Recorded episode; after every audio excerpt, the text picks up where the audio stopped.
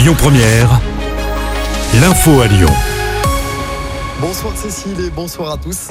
Avis aux fans de voitures J-1 avant le coup d'envoi du salon de l'auto de Lyon. Ça se passe à Eurexpo pendant 5 jours jusqu'à lundi. L'édition en 2023 se décline autour de 5 univers, les véhicules neufs, les véhicules d'occasion, les mobilités, le sport auto, les services et accessoires. Toutes les infos sont à retrouver sur le site internet du salon de l'auto. À Lyon, un rassemblement pour le droit à l'avortement prévu demain. C'est à l'occasion de la journée internationale du droit à l'avortement. Plusieurs manifestations auront lieu partout en France. À Lyon, le collectif des droits des femmes du Rhône appelle au rassemblement à 18h, place de la Comédie. Un adolescent gravement blessé lors d'une rixe devant un lycée à Lyon. La violente bagarre entre deux adolescents a éclaté lundi matin. C'était devant le lycée Hector Guimard dans le 7e. La dispute aurait débuté le week-end dernier sur les réseaux sociaux. Le pronostic vital du jeune lycéen n'est plus engagé. L'actualité locale, c'est aussi cette grosse frayeur lundi soir dans le 8e arrondissement.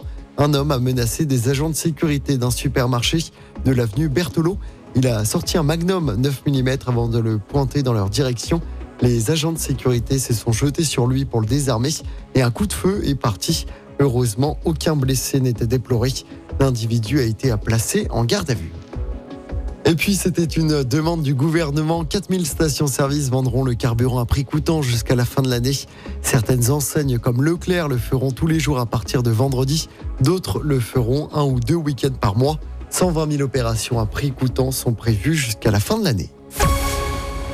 On passe au sport avec du basket à suivre ce soir. L'Asvel se déplace sur le parquet du Portel. C'est la troisième journée du championnat de France.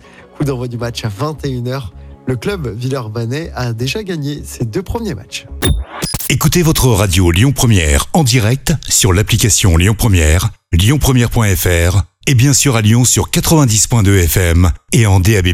Lyon Première